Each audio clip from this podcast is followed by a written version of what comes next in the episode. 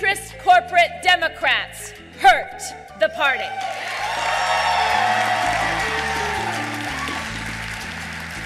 And I think they need to be held accountable.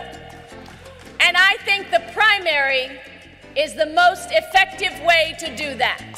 Thousands of progressives all over America are running for office this year. Many of us are women, many of us for the first time.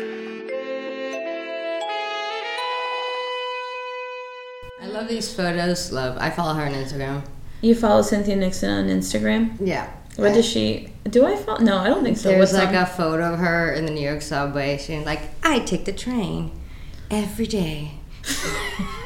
Remember when Hillary Clinton? Remember when Hillary Clinton went to New York with Manhattan, and she was like, "I'm gonna take the subway because I'm just like everybody else." And she tried to use the card, and it just would not fucking work. We just happened everywhere, but like it was just particularly funny. Just like, couldn't she like slid it like seven times, dude? was She, this could recorded? The fuck is Hillary doing with herself? I don't know what she's doing. That's a good question. Internet. what is Hillary Clinton doing? Alexa, where are you? Alexa. Siri, Alexa, Alexandra. What's the other one? There's three now. Cynthia Nixon was on Chapo Trap House, and she was asked straight point blank, like, so what kind of socialist are you? Like, do you want to take the means of production, or do you want to have like a social democratic welfare state kind of situation? And she was like. It was actually a good question. It was very direct. It was Oh, very direct. sure, it was sure. like so because it wasn't like what is socialism for you. It was like, are do you want to take the means of production? and she was like, uh, I'm for like a Nordic model. Uh, yes, hello, Nordic model is not socialism. which is like, you know, I don't know what the hell you guys are calling Bernie Sanders a socialist. I mean, didn't he say basically the same thing? yeah, yeah. But anyway, um, so she did say that, and uh, she's been in the union since she was 12 years old. Oh.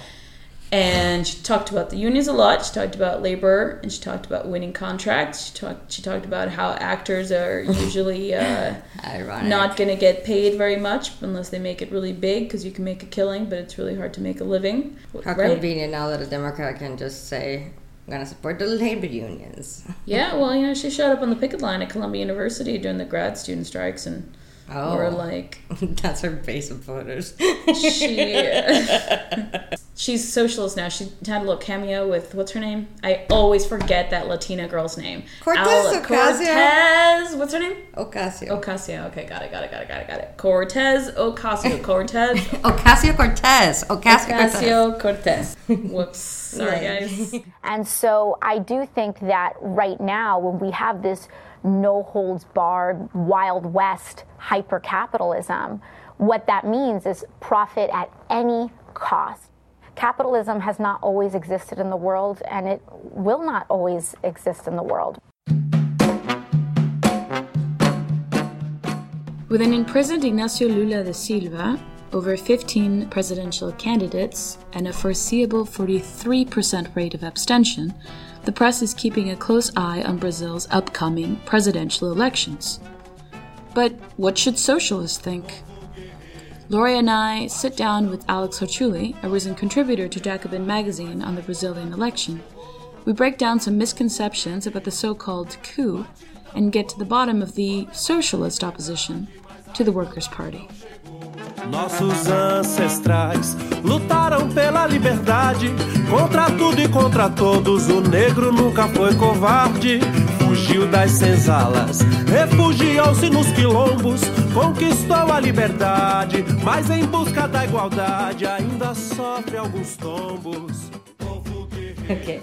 Hello, everybody. I'm here with Alex Ochuli, uh, who's living in Brazil right now. He's a researcher and a writer based in Sao Paulo and host of his own podcast called Aufhebunga Bunga. Is that right way of pronouncing it, Alex? That works. Okay. The podcast focuses on global politics and the end of the end of history. Welcome to the show. Thanks for having me. Yeah, yeah, yeah. I was in Brazil and I should have seen you when I was in Sao Paulo. How did you end up in Brazil? I mean, I've got a background in Brazil. I was born here. I'm half Brazilian, half Swiss, but grew up in Europe. And then I decided to move here, a decision I don't regret. There's definitely a lot happening in Brazil. Besides the elections, there seems to be a whole bunch of political and economic turmoil on top of like social and cultural shit hitting the fan, like the museum uh, like burned down to ash. Yeah, I mean, it's. I think this is one of these real sort of symbolic moments, which in in and of itself, it's already bad enough because these uh, this is the sort of you know this would be the equivalent of the British Museum or something like that. Yeah. And uh, with a lot of you know priceless artifacts, and was um, the royal palace as well. So it's like it's like Buckingham Palace and the British Museum burnt down in one at once. Oh my god. And this was and this was a tragedy that was foretold because it's had massive budget cuts, which actually already started under the Workers' Party uh, mm-hmm. government in, in 2014, 2015, uh, exactly. with the initial sort of austerity measures, but has been massively accelerated under the post coup government of Michel Temer. And they've been begging for funds, and uh, they obviously weren't fire ready, and all these things happened where um, there were many you know indications that this kind of thing could happen. There's actually been several other museums in Brazil which over the past uh, decade have burnt down, all of which mm. raise questions about you know about funding. And I mean, you guys know the art world better than I do, but uh, and then that kind of no, yeah, it's a big topic. but sure. it does seem to be in a situation of of crisis. I mean, of, of kind of interlocking and mutually compounding crises, social, economic, and political.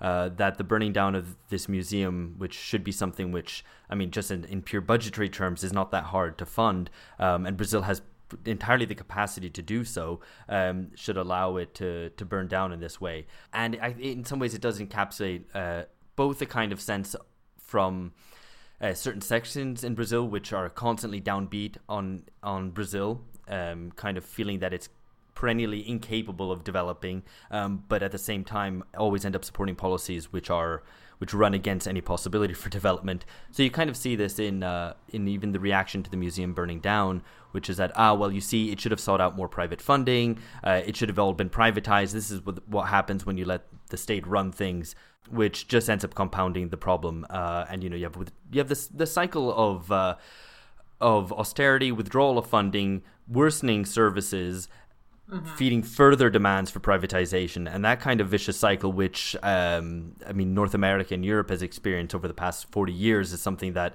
um, is particularly acute in Brazil right now. Almost as if they aren't paying attention to the fact that these policies have failed in the north. But the interesting thing is that a lot of these defunding to culture did you said you just said I think right it came from the Workers' Party itself. It did, yeah, and and that's a sort of um, a sort of contradiction and ambiguity which runs through, I guess, a lot of what we might discuss over the next couple of minutes. Um, with regard to contemporary Brazil, um, that some of the that it did to, that the Workers' Party rule did to a certain extent sow the seeds for its own destruction, um, though when I say that, I wouldn't want to absolve the Brazilian right of any blame for anything because they are ultimately culpable for um, the state that Brazil finds itself in today. So, what do you mean by that? Because I would like to, I would like to unpack that statement that the Workers' Party did itself in. Let's get into the Lula thing. Like, so what led to Lula's the quote unquote coup that people refer to, and his eventual arrest, of course. Okay, well, I think the best way to start with this is to do a potted history. I mean, normally the way when I try to explain to people who aren't familiar with Brazil, kind of what the hell's going on, is to start with 2013. And so the past five years has been a whole period of crisis, and I, I, the current period is initiated with June 2013. So if you'll remember, back in June 2013, there was this explosion of protest all across Brazil, which initially started with um, quite localized protests, mainly in Sao Paulo and Rio. Oh, for, the Olympics. It was well, no. That's the interesting thing is it came well before that. So you've basically had ten years of Workers' Party government, a very moderate government which maintained orthodox macroeconomic management with some sort of pro-poor social policies, ra- ra- raising minimum wages, but without any real structural transformations in the economy. At the same time, you actually have a lot of deindustrialization, but you also have a lot of formalization of, of the workplace. So you have a formalization of service sector workers and rising incomes, rising standards of living, but mainly based around increasing credit and private consumption. So, I mean, in, at, at, at a mass level, people's expectations were raised, but probably things like public services didn't keep speed with that. And so you get this explosion of protests, which initially is around demands for free public transport, uh, for the democratization and access to the city. That gets repressed by the police and it explodes into a much wider movement uh, and really quite cross class, um, cross ideological, a whole range of new actors coming into the streets as a crowd, right? So it's not formalized in any political sense. It, it lacks any leadership. And this really takes everyone su- by surprise. I mean, if you want to kind of imagine what this is like, the world has become sensitized to these sorts of explosions of popular protest over the past couple of years because they've happened in various different forms eh, across the world, but we should be able to identify them, right? If you talk about it, the Indignados in Spain or Occupy or the Gezi Square in Arab Turkey, yeah. these are all, we can, yeah, we can kind of identify the the contours of this kind of thing. But they all end up going in different directions, right? And the direction that it took in Brazil was initially um, anti-political, um, or post-political, depending on, on your terminology, which is to say that it rejected representation, right? They don't represent us, which could be incipiently a kind of revolutionary demand or rev- you know point in a revolutionary direction, but at the same time, it could also point to a a, a direction of anti-politics, of depoliticization, or indeed towards ultra politics, which is to say. Uh, the desire for force, for authoritarian solutions to problems, um, which is something that we're seeing today, and I'm, we're going to come back to that, I think. But so as the as this goes on, and this in June 2013 initiates a whole wave of protests. So suddenly, Brazil, which hadn't seen a huge amount of protests over the preceding decades, um, actually, it was the last time it happened was some anti-corruption protest uh, at the beginning of the 90s to impeach a corrupt president, and preceding that, the demands for for the returns of, of direct elections uh, at the end of the dictatorship. So you know, you've got a period of um, of, of you know nearly 20 years without a lot of mass protests. And so this initiates a whole cycle of, of protests. And so you get into 2014 and you have all these sorts of protests around the world cup. Some saying we don't want the world cup here. Others saying we need to radicalize uh, protests around demanding better hospitals and schools and public services um, so they again pointing in sort of different directions. Well, it began with the, the bus fares. The mayors were re-elected, and as soon they they assumed office, they raised bus fares in Rio and São Paulo, you know, and that got people really pissed off. It's like they're being tricked, you know. It's not about only 20 cents. It's about everything. It's about how quality of life it sucks in Rio and in São Paulo, in the big cities big events such as the World Cup and the Olympics have part of it because people are seeing like how many money is spent for the World Cup. You know, it's already the most expensive World Cup of history. Over the course of this period, slowly the right is able to assume leadership over these protests.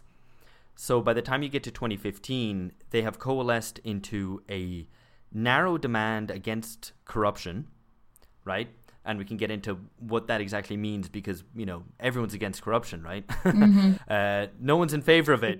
All America is consumed by corruption exactly. politics too, and anti-corruption. Right, politics. and there's a sort of um, a sort of a common sense anti-corruption, which is I don't want to have to pay pay bribes to get you know get through bureaucracy. Um, you know, I see big businesses get favoritism by connections to politicians. No one's in favor of that. Everyone's against that.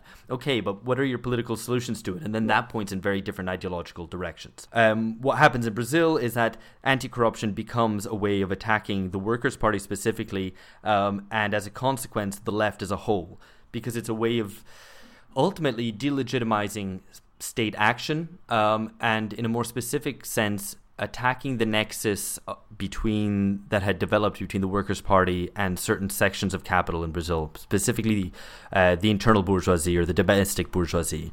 So this is like agribusiness, meat packers, uh, construction companies, and so on. So all this is going on, right? So you've got these anti-corruption protests which have been sort of colonized or channeled uh, by the right in their favor against the Workers' Party. At the same time, you've got beginning earlier on, the huge uh, anti-corruption investigations called Lava Jato or Car Wash, right, which uh, really puts a bomb under the whole political system. It, it brings to national prominence a regional judge, Sergio Moro, who becomes the idol of the kind of anti corruption right. He's like Harvard educated, has been advised by the State Department, the US Justice Department, and, you know, there's various conspiracy theories around that. Um, which I don't agree with, which I don't believe in, but uh, but they're there. You know, there's a certain section of the Brazilian left who, which thinks that this whole process of these protests and of the anti-corruption investigations is just a U.S.-led plot or coup uh, against the Workers' Party. Uh-huh. Yeah, I mean, you know, okay. I, I would say that for starters, the Brazilian bourgeoisie is fully capable of undertaking this soft coup itself. um, two, it's a way of completely exculpating the Workers' Party um, from at least creating the conditions for the coup. I don't think it was responsible for it, but you know, it got into bed with some nasty people, and uh, they turned around in bed and kicked him out of bed. That happens, you know. Yeah. Uh, if you lie with dogs, you get fleas and that kind of thing. So, um, so just to finish the the kind of quick history up till now.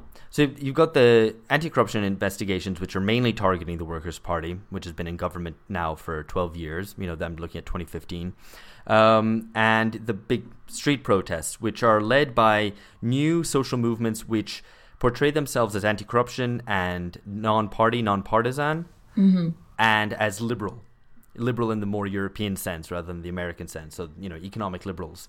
But they, over a short period of time, uh, demonstrate themselves to be very tightly imbricated with establishment political parties and defending increasingly conservative uh, claims, you know, uh, the kind of pursuing the kind of cultural Marxist stuff, right? so they go around excusing. uh, they tried to shut down a, uh, I think it was an art gallery. There was an art exhibition, sexuality show. Exactly, yeah, and calling it all kind of cultural Marxist coup or whatever. I guess the real issue is like, so what is the big issue with this election? Like, Lula is running for president, not running for president. What the hell's happening? No, he's not running because the courts have decided that he cannot run, even though apparently there was a UN decision that supported Lula running for president. Yeah, but they've been saying that for months. Yeah, so I mean, th- what's basically happened is that the Workers' Party has been trying to extend this process of litigation for as long as possible, knowing probably quite well that it won't have a it won't doesn't have a chance of Lula really standing. The latest is that the the electoral court the Supreme Electoral Tribunal has barred him from running. They're going to lodge a special appeal at the Supreme Court uh, in the next days. But the realistic, you know, 99% Lula is not going to be able to run, or if he's if his name is on the ballot, he's not going to be president. The Workers' Party want is that because Lula remains incredibly popular, albeit divisive, that he's able to nominate the his vice president, former São Paulo mayor Fernando Haddad to be his, you know, who's his running mate now, to be the presidential candidate for the Workers' Party, and that Lula is able to usher over his loyal voters onto him. Which, if he's successful in doing so, it means that Haddad will reach the second round uh, runoff, probably against the far right Jair Bolsonaro. And so, you know, keeping Lula's name on the ballot guarantees that voters who aren't familiar with Haddad or skeptical of him uh, would vote for the Workers' Party anyway because Lula's name's there and, like, because that's an automatic choice for them. The way that I've been listening to the stories through these left podcasts and how people are talking about it is as a sort of forcing forcing a coup against this pink tide that's you know, sweeping Latin America. And so there's a kind of like anti imperialist bent to the narrative that's being told. And mm-hmm. I want to understand, like, in what way is the Workers' Party being held by the left as an ally or as something that should be held up against this, you know, so called Brazilian Trump, or if it's simply a matter of projection to the Workers' Party? Like, why is this the narrative of the Workers' Party?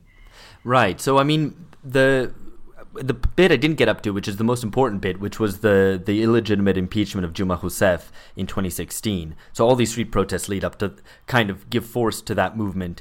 Basically, the Brazilian bourgeoisie has decided to turn against the Workers' Party, with whom it had worked up till now, mm-hmm. um, and decides to break with it and impeach her um, on completely flimsy grounds. And you could say, well, look, it was kind of a moderate left, you know, kind of center left government, um, which uh, wasn't really threatening the Brazilian bourgeoisie. So the fact that there was the the impeachment was kind of dodgy. Well, it should. It's just a palace coup, right? It's just a palace coup. Um, why should we talk about it in terms of like coup or um, overturning a left wing government and whatever? I think the reason that it's a coup is not just the impeachment itself, but the whole process around it. So the Brazilian center right had tried and failed to win the presidency four elections in a row. When it lost in 2014, it could not believe that it had lost again and that its neoliberal program had been rejected once again. Uh, so it tried to dis- find any means necessary of getting rid of the Workers' Party, getting them out of office. Uh, and they settle on impeachment as a as a convenient uh, as a convenient means. They that wasn't even their first choice, but it's what they happened upon. So it was the whole this whole thing isn't premeditated. It's not some big plot led by the U.S. Justice Department or the State Department or the CIA. That's not correct. What is correct is that they did have a desire to get rid of the of the Workers' Party, and that it was a coup because even from uh, its own kind of orchestrators' mouths, they've admitted that you know there's secret rec- recordings which were leaked of them saying we need to get her out because we need to stop the bleeding, i.e we need to get them out to stop the anti-corruption investigations reaching us. She refuses to protect us, so Mm-hmm. we need to get her out.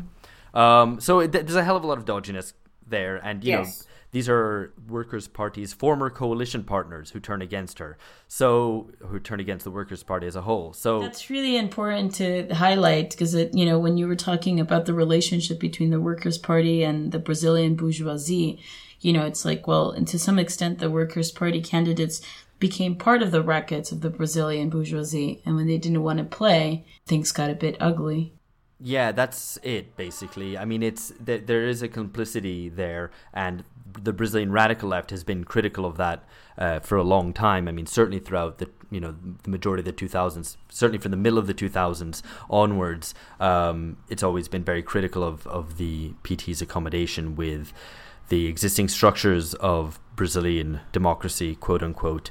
You know, to a certain extent, it it falls foul of its own because you know the the Workers' Party was founded in part as sort of the ethical party. It was something which you know it was the last great social democratic party founded in the world. It was quite innovative in terms of form of uniting um, left wing Catholics, former Marxist revolutionaries, uh, the kind of syndicalists and um, labor unions and new social movements, and it eventually kind of um, you know became ossified and bureaucratized, and over its period in power, it really demobilized its own base.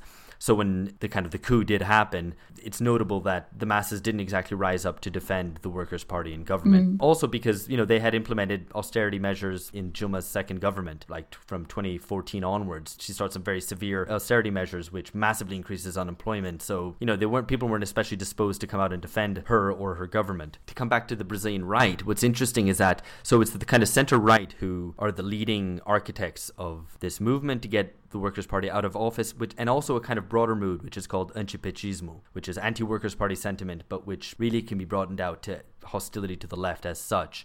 And they think they're going to win out of this, right? So they've got the Workers' Party out of government. They're able to, this unelected government is able to push through some of the harshest sort of austerity and neoliberal measures anywhere in the world, including a 20 year cap on public spending, which would absolutely. Which would and is absolutely gutting health and education spending and all the rest. Um, a real disaster. You know, I mean, it, Mm-hmm. really, I don't think it's too exaggerated to say that these people want to take Brazil back to the 19th century. Well, through privatization, you mean? Yeah, exactly. Yeah, I mean, you know, hmm. it's it's kind of the rule of the slavocracy. So the only good thing about this is that they have ended up falling foul of the of the mood that they themselves have created. So the Brazilian establishment center right is really struggling, and they're going to have a lot of difficulty uh, uh, to win the presidency this time round because their own base has shifted much more further to the right, to the sort of ultra politics, the, the sort of um, authoritarian politics of Jair Bolsonaro, which people compare to Trump. I think that's incorrect. I mean, I think comparing him to the Philippines Duterte is much more appropriate. You said that the radical left in Brazil has an ongoing critique of the Workers' Party through all of this. What do they think should be done? Well, the radical left is very fragmented in Brazil. Um, I mean, I guess that's something that could be said around the world these days.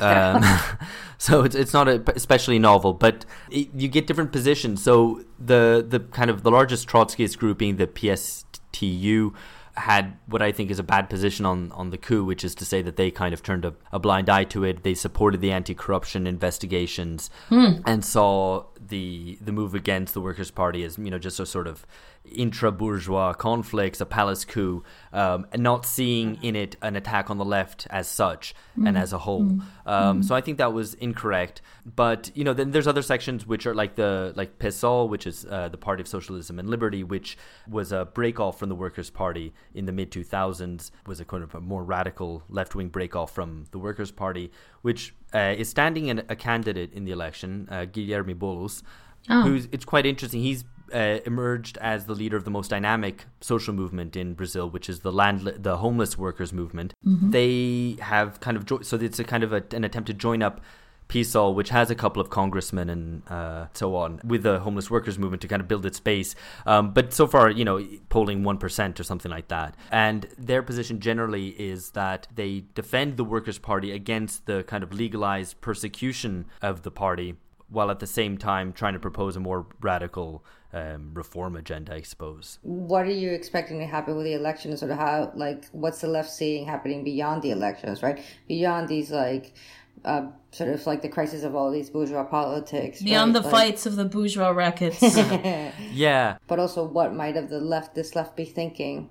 Uh, beyond them and after them. Okay, so I mean, just quickly on the left, the left as a whole has been was completely, first of all, blindsided by the June 2013 protests. Some sections positioned its, positioned themselves much more in favor of it. Others, more moderate sections, the around the Workers' Party, were much more hostile to the protests. Mm. But the general point is that they were completely caught by surprise and weren't able to assume leadership over them. And in general, the whole protest wave and the kind of taking of the masses to the streets has sort of blindsided the left. The whole convulsive period has left the radical left in a difficult situation a very ambiguous situation of not wanting to defend the Workers' Party and wanting to propose more radical solutions and more radical approaches, while at the same time needing to defend not necessarily the Workers' Party, but defend democracy against the attacks against it, be they in the forms of uh, of the new right or of the sort of anti-corruption investigations which seek to de- delegitimize left politics.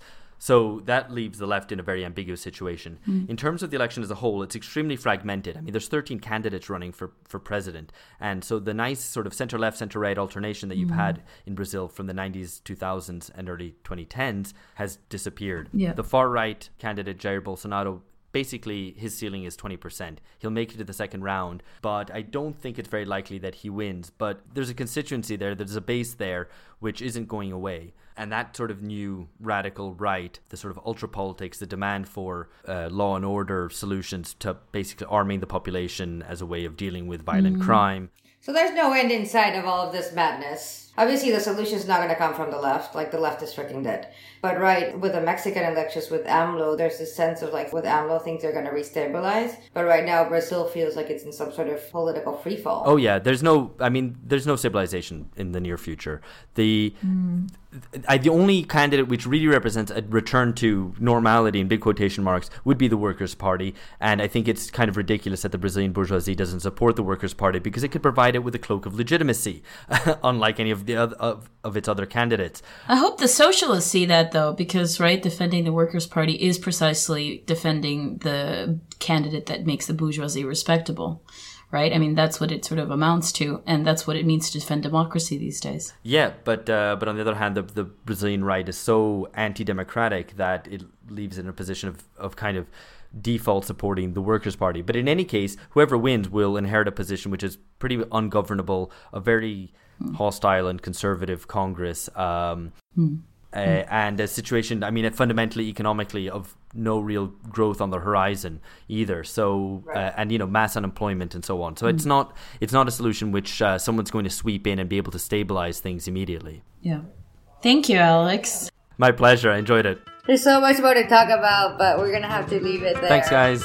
Bye. Bye. Bye.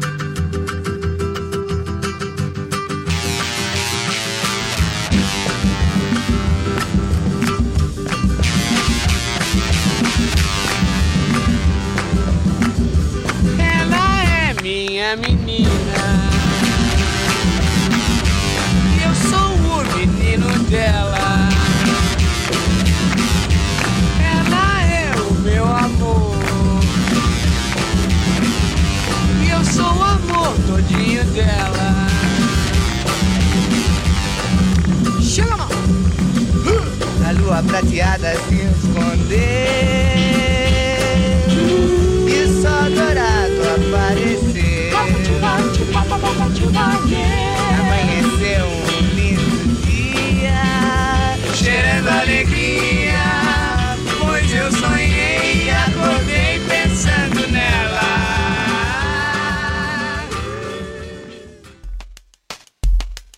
Chances are that if you don't live under a rock, you've heard of Afrofuturism. But what is this new aesthetic movement, and what does it say about the present? My co host Loy Rojas, Audrey Crescenti, and I will talk about Afrofuturism in the arts, music, and popular culture, including a review of HBO's new show, Random Acts of Flyness. We include clips from artist Frances Bodomo, the late leader of the Nation of Islam, Elijah Muhammad, and Sun Ra. Stay tuned and get your learn on.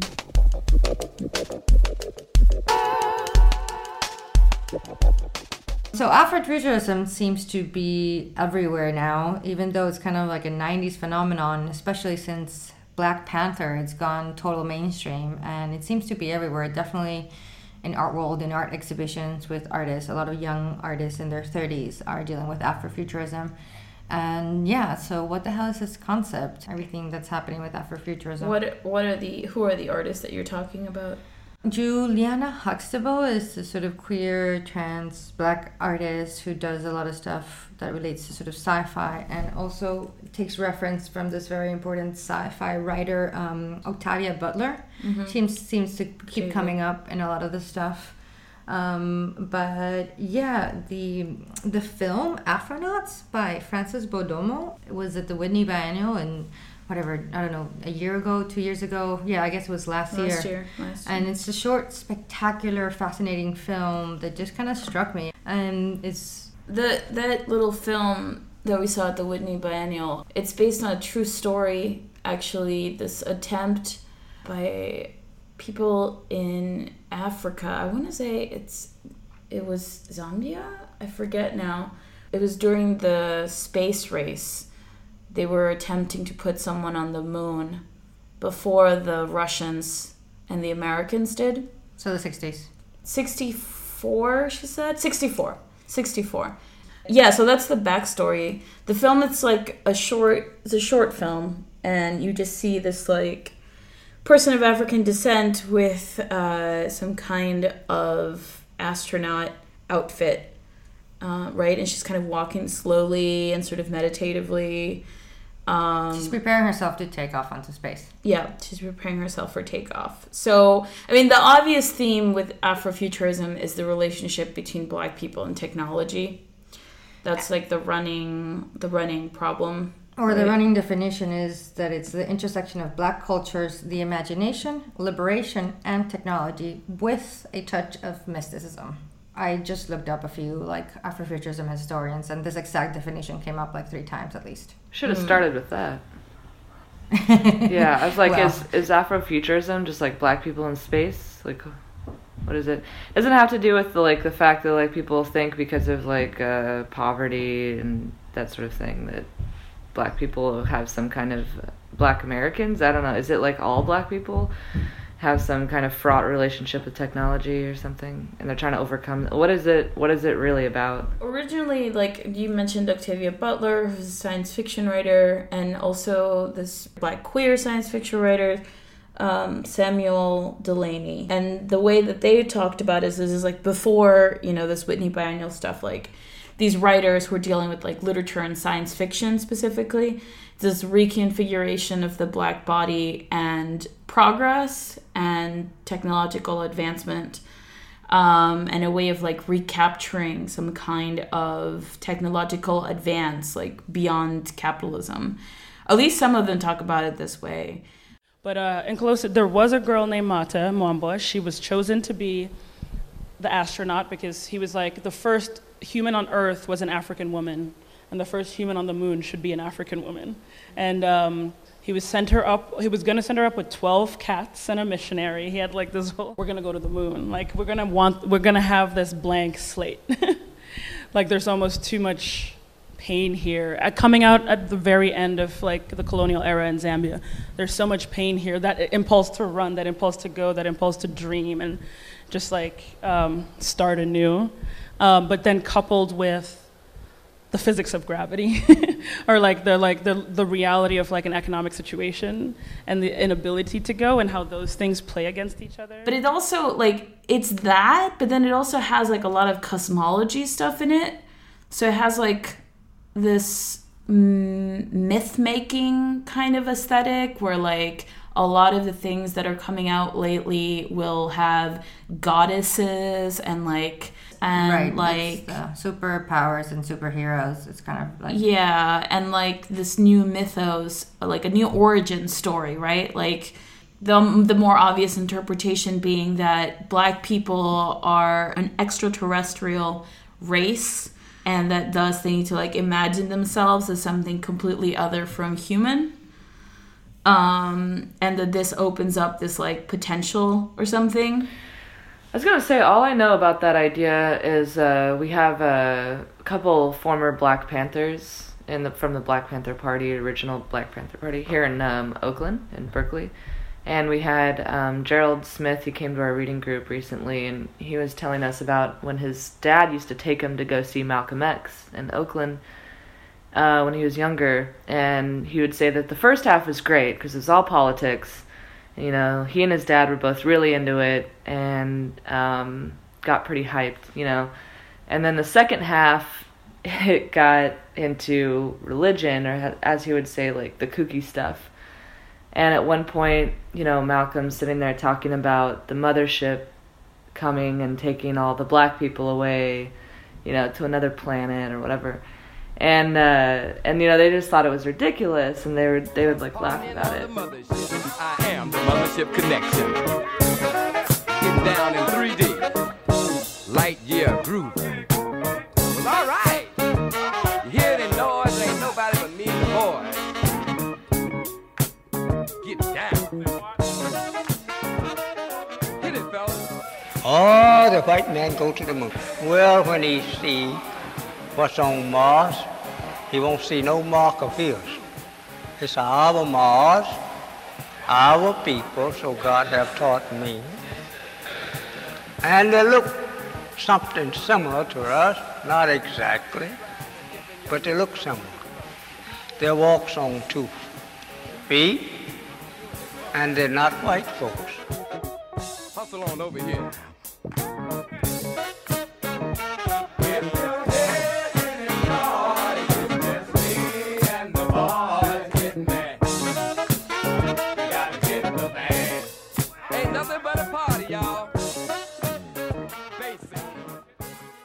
Kind of connected for me the uh, Parliament Funkadelic, like uh, mothership sort of trope. Right. Which I, I didn't actually know about um, before then, so I didn't actually connect that. Um, Sun Ra and like uh, Parliament, I guess would be considered like right. Afrofuturist musicians. Yeah, there is a message in uh, all of my music. It's all about uh, people doing something else other than what they have done, because what they have done is the possible. And the world the way it is today is results of the possible that they did. It's a result of the absolute thing. Uh, so now, that's something else. There's always something else in a universe as big as this. Yeah, like the people that are referenced are Sun Ra as well as uh, Basquiat and Ralph Ellison. So these are kind of like so Basquiat, because he takes the black body, he takes like what notions of ideas of traditional like black masculinity and like makes them alien. Uh, Ralph Ellison for Invisible Man, if it's like surrealist qualities, the use of like rapid non sequitur. Uh, uh, use of time and these kinds of things. And Sun Ra, and Sun Ra is a big one because they love the fact that he wants to convince everyone that he's from Saturn. Um, he's an extraterrestrial being. But time, the sort of the play with time and history is also something that I think Yeah. keeps coming up. Like time is a bit distorted, and as does it seems to also often refer to like trying to rewrite like history. Like one of this critic, Mark Dery, and he's the one coined the term, right, Pam? Mark Dery is this uh, critical theorist who has a series of interviews titled Black to the Future.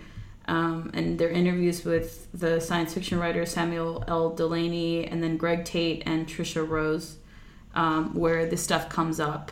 Yeah, but the question interesting with him that I like stood out to me is that he asked, "Can a community whose past has been deliberately erased imagine possible futures?" So this is kind of the futurism, sort of the the sort of looking towards the future because you can't rewrite the past or something. Um, that there's and that sort of brings forth like the way you play with that is by playing with like how time plays out in in the films at least and the art that I've seen at least seems time itself it's like uh, flexible Well, maybe we could talk about it in terms of this new show. So I've been watching this HBO show called Right. Random Acts of Flyness, and it was like tucked away at the midnight slot on a Friday night. I was I was like, what is this? And then all of a sudden I saw this Blackface, blackface, blackface.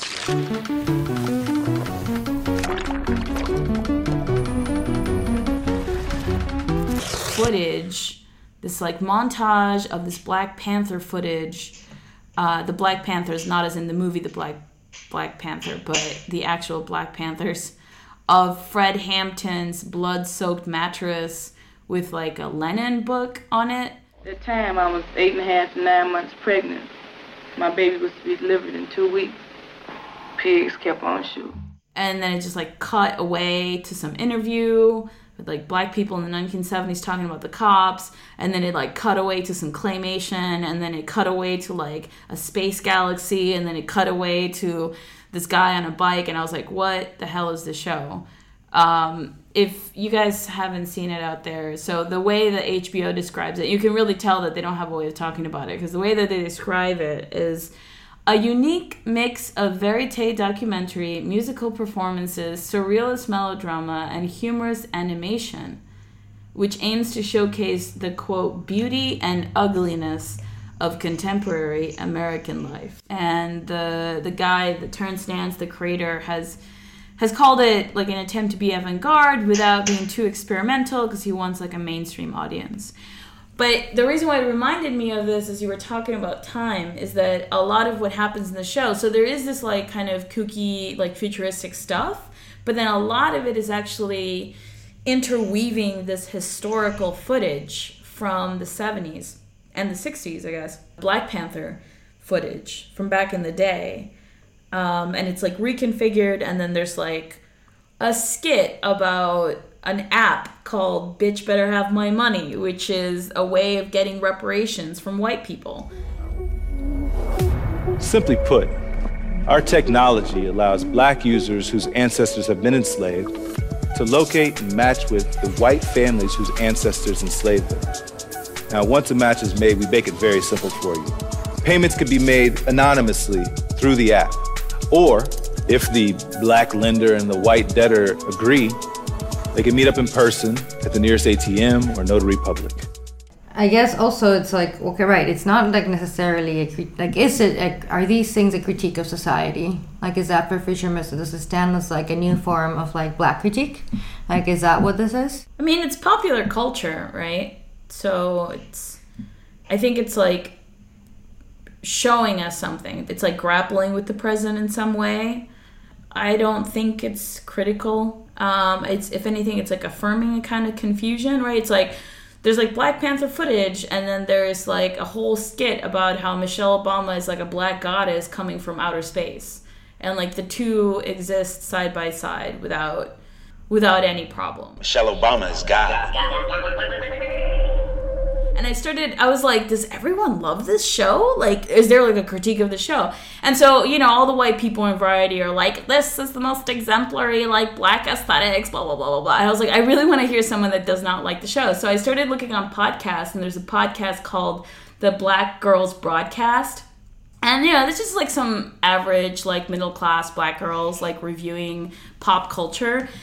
And they were reviewing the show and they really, really didn't like it. And they had this conservative response to it, especially this skit, which I actually think is was the best one. Um, there's a skit in the first episode in the pilot called Everybody Dies. Take my hand, walk through the door, and you'll live in this world no more.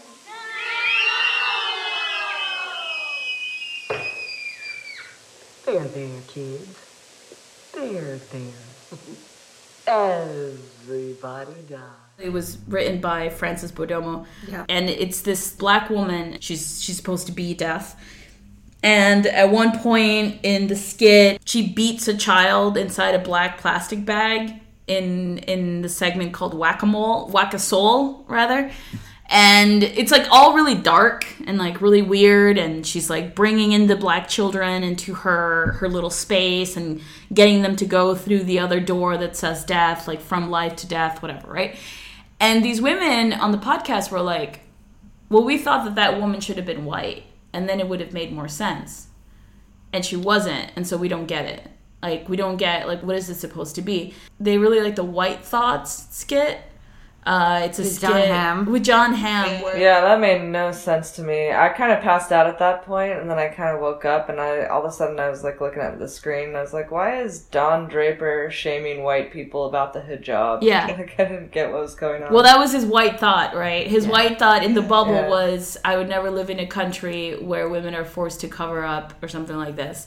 And then he puts that blackface pomade on his temples, and he's curator of his uh, uh, albinitis. um, but what's interesting about that skit is that at the end of the skit, there's like these moments where the fourth wall is broken, like again and again. And at the end of the skit, it's Terrence Nance on his computer and he's watching the footage. He's watching the recordings of Jon Hamm and he's like looking stuff. And he gets like a message from his, I think, partner, co worker. And she's just like, oh, hey, I'm just looking at this footage right now. But uh, I don't know about this. Why are we talking about white people so much? We should just like make some black stuff. And then he was like, oh, yeah, yeah, you're right. And then that's how the skit ends. I think that the women that were like responding positively to the white thought skits, because they actually liked that one, they were like, that was hilarious. That made sense to us. They didn't even pay attention to the end. Because for them, it was just like too weird or something. But the end is what makes the skit worthwhile because at least at the end, there's some sense of confusion about what the hell he's doing with this show. And he puts it into the show, which I think is the yeah the good moment of at least sort of like attempting to have some self reflection on the work itself. There's these weird moments throughout where you think you're being taken down a certain like road, only to have that like hit you in the face and then go somewhere else. I feel. So did you guys like it?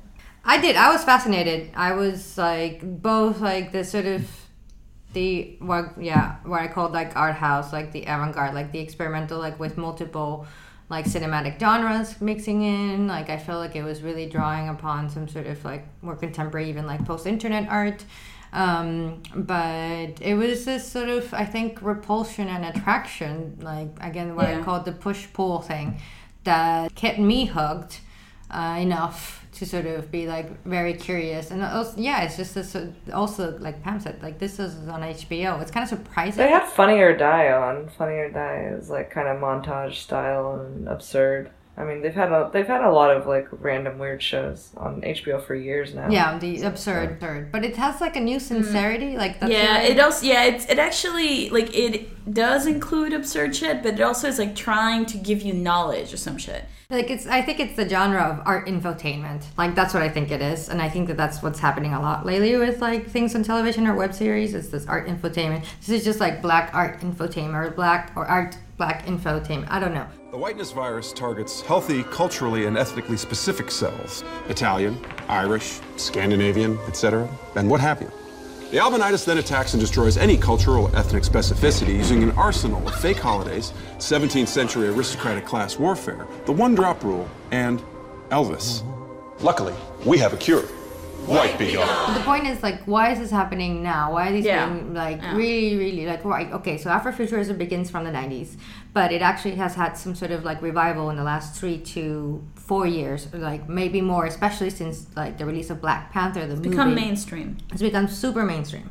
And yeah because it is i guess a post black lives matter phenomenon if we put it somewhere in like the 2015 2016 sort of like revival stage right? It doesn't it takes more than a year to make like a marvel film right so what really is kind of like the cost the reason right this moment is it the disappointment with like post obama is that like too much of a stretch or is it something else Well, I mean, in some rudimentary way, it's this attempt to claim a category of such a thing called black aesthetics, right? Okay. Like black people making black art, right? Like that was the whole deal with Black Panther too, right? Like only I didn't watch Black Panther. Sorry. Uh, Not sorry. It's on my list. um, but like, wasn't the whole thing that it was like by black people with black people? Yeah, as main characters. Yeah. Right. Some shit like that, right? And this is also like giving us a similar message, right? Like, fuck the white people, we're not stunting on them. Let's just make black art for us, kind of thing. Um, and it's like the black people are going to talk now, or something like this. Like, it is attempting, I think, to reappropriate at some level, even though not like directly, but like this sort of the black power kind of stuff, right? Like, black is beautiful. Yeah. Like, um, these kinds of things. But it's more confused and it's kind of fucking with it. And playful, experimental. Isn't it just like harkening back to the aesthetic that emerged during like black separatism? when, which black separatism? Just after like what the Panthers ended up turning into. Like Bobby I mean that's sort of their that's where they started out, but I mean Bobby Steele was like uh, you know, he kicked out Carmichael, Stokely Carmichael. People once they were separatist. You know, once they said that white people, their whiteness was conflated with like capitalism, and they could never be truly revolutionary. And he said, Bobby Steele told us, he's like, kick those people out. They're getting getting in the way of my coalition building. I remember at one point he said something about, you know, you can wear like a ANC color themed dashiki or something, but you're still gonna have your same shitty job. You're still gonna like Mhm. be beat by the cops or something. Mhm. You know, like it's not real change. It's just like this very superficial aesthetic that he saw emerging. But it just seems like it's all just a repetition of that. It's like trying to carve out some kind of like blackness that's separate from, you know, like this is where Fanon's helpful, you know, as if and it's kind of like a mirage. It's kind of like Mhm. this constructed blackness that people don't necessarily identify with. Like black Americans don't necessarily identify with, like until like it, it ends up being kind of um, uh, contrived. Sort of, except that like what's so the rejection of the show is that it's not black enough. Well, that's the other thing. It's right? like, oh, what do you mean? Like, ew, like the, these girls were like, mm, like black homosexual men, like touching each other, kissing. I was like, what the fuck? Like, that's not us. Oh, so like homosexuality's at odds with blackness or something. Well, so then there you're just getting the like Nation of Islam, like super conservative, you know, um, traditional. I don't know. It's like it's all a construct, isn't it? So, like, isn't the question what is blackness if they're just assuming that this or that is black or authentically black or not authentically black? Like, doesn't that beg the question? But then the show seems to actually confuse the notion that such a thing can be. Like, I think that that's where some of like the interesting parts of the show, where like it was clear about like what is blackness, is not like an answer they were like completely willing to give. They're just giving you this sort of like prismatic, like different colors or shades of blackness or something, sort of different perspectives on it. I think that that's like one of the big things of the show that I liked that it wasn't giving me one straight up answer about it. Also because Afrofuturism also comes from like Pan Africanism. It's not just an American phenomenon. Like this films, the stuff is also coming from like African countries itself. Which right, people in Africa might not identify the same way as like African Americans do about their blackness. Like there's a different history in place. Colonialism has a different role. I don't know where I was going with that. I don't know if it's like... Aestheticization of politics, Oh, meaning okay. the question of a aestheticization of politics. Like, really, right, if it's like African nationalism does seem to be like a, also a, a, running theme, although not in everything, but it's often there. Pam, you probably know a lot more about this because I know you've looked into it. But yeah, so African nationalism plays a role as sort of, you know, uniting subjectivity between sort of black people. But the show, Random Acts of Flyness, seems to me to like not give you a straight up answer about it, which I like. There's not like this direct authoritarian like definition of it. What are you looking for?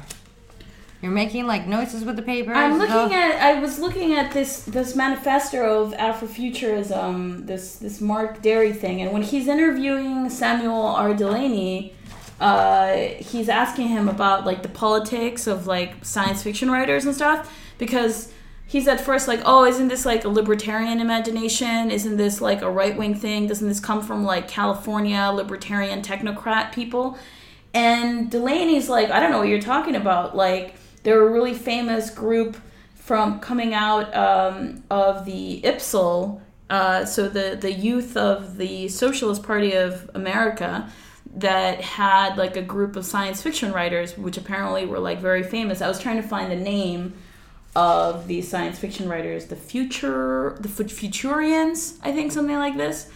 Anyway, and I was just kind of struck, like in the, you know, this is a black science fiction writer who's saying this, right? He's like, I don't know what you're talking about. Like when I think of science fiction writers, I think of like these Trotskyists and Stalinists, and the arguments within the science fiction writers were about were you a Trotskyist or were you a Stalinist?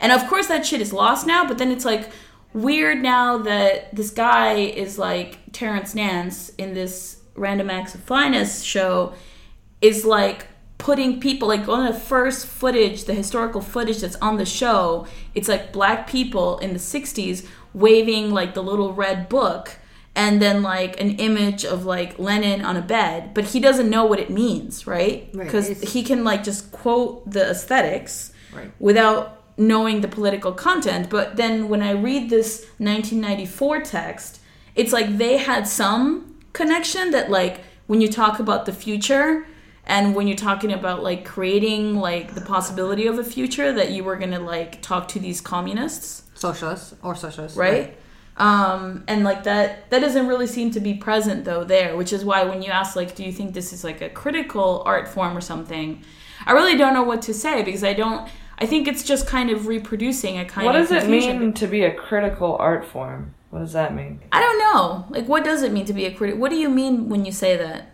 like posing a critique or something but isn't that something that politics does and not art like i don't Well, know There's definitely a period in the history of 20th century art, especially after the post-war period, where there was such a thing as like critical art, and this is like the neo-avant-garde moment post-war. There's sort of art that is critical of society, art that itself adopts the failure of politics, right? So it becomes like there is a like this is a very basic point, but there is a line between sort of the decline of the left and the death of the left, and the increasing quote unquote politicization of art, where art basically begins to adopt the critical standpoints towards art practice itself, towards art institutions. Like perfect example of critical art was institutional critique, right? Whoa, the critique of slow down, museum- slow down, slow down, please. the institutional critique is like a perfect example of this, where sort of artists themselves started targeting museum institutions as one example of sort of critical art. But that also kind of died off, I think, in the period around the 90s, and there was sort of new forms of quote unquote critical art, but I think also be- begins becoming diluted over the last like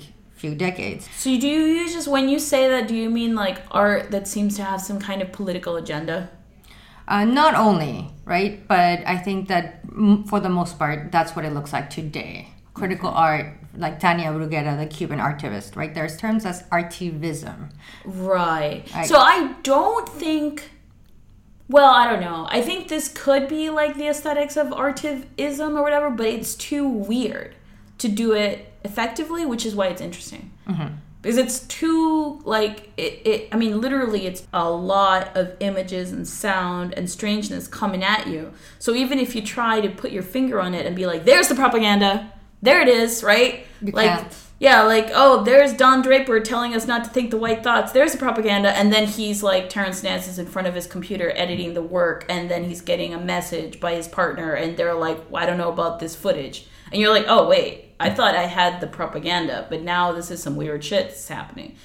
But this is actually a very common trend, I would say, in a lot of contemporary art, especially art for people who are millennials or in their 30s now, in their late 20s, where basically the art itself adopts the potential critique that the art is going to get and already puts it into the work. And so that moment of like the other girl messaging him being like, "Well, you're just focusing on white people," it's it's it's literally a tactic that a lot of contemporary art uses, where it already introduces into the work its potential critique. I, I also thought that it was like a way of showing us we're not sure why we're making this shit, but here it is, right? Like we ourselves are making things that we don't know and we're not sure, but here it goes. Because otherwise, the skit is like super certain of itself. It's got a big name actor, you know, it's like Jon Hamm, it's like super well produced, the graphics are beautiful. And then all of a sudden, you're like in some, in just like a regular guy's apartment looking at this this TV thing and trying to figure out whether or not you want to show it. But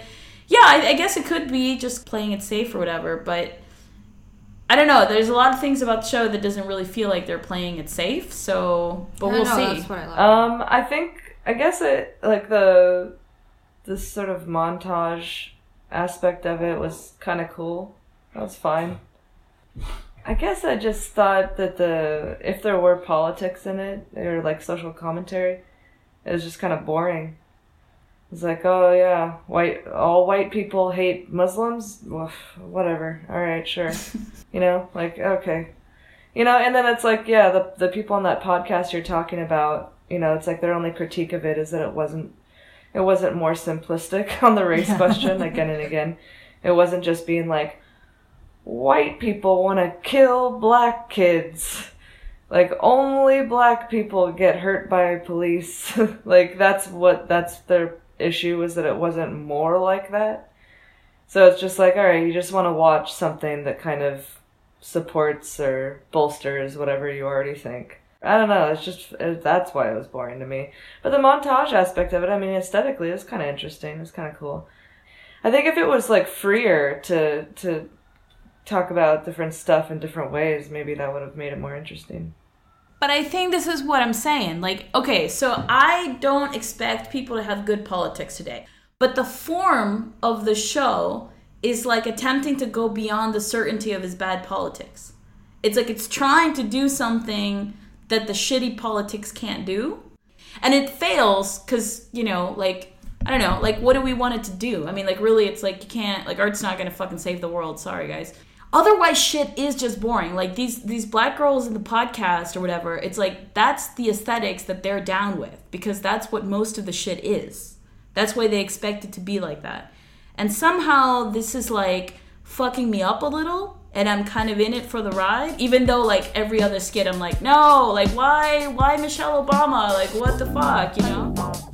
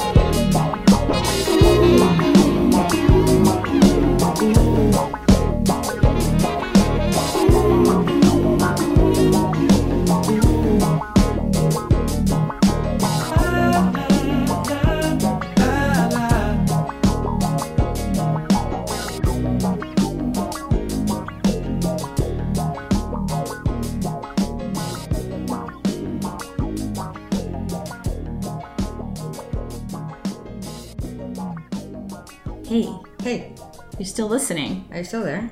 So you should send us your questions. We want to answer your questions in the podcast. Yeah. So record them. Just, you know, send them. Um, on Facebook, Gmail, Whatever. just, you know, just send them to us. We want them. Yeah. And we'll Okay. answer. Cool. Ciao. Bye.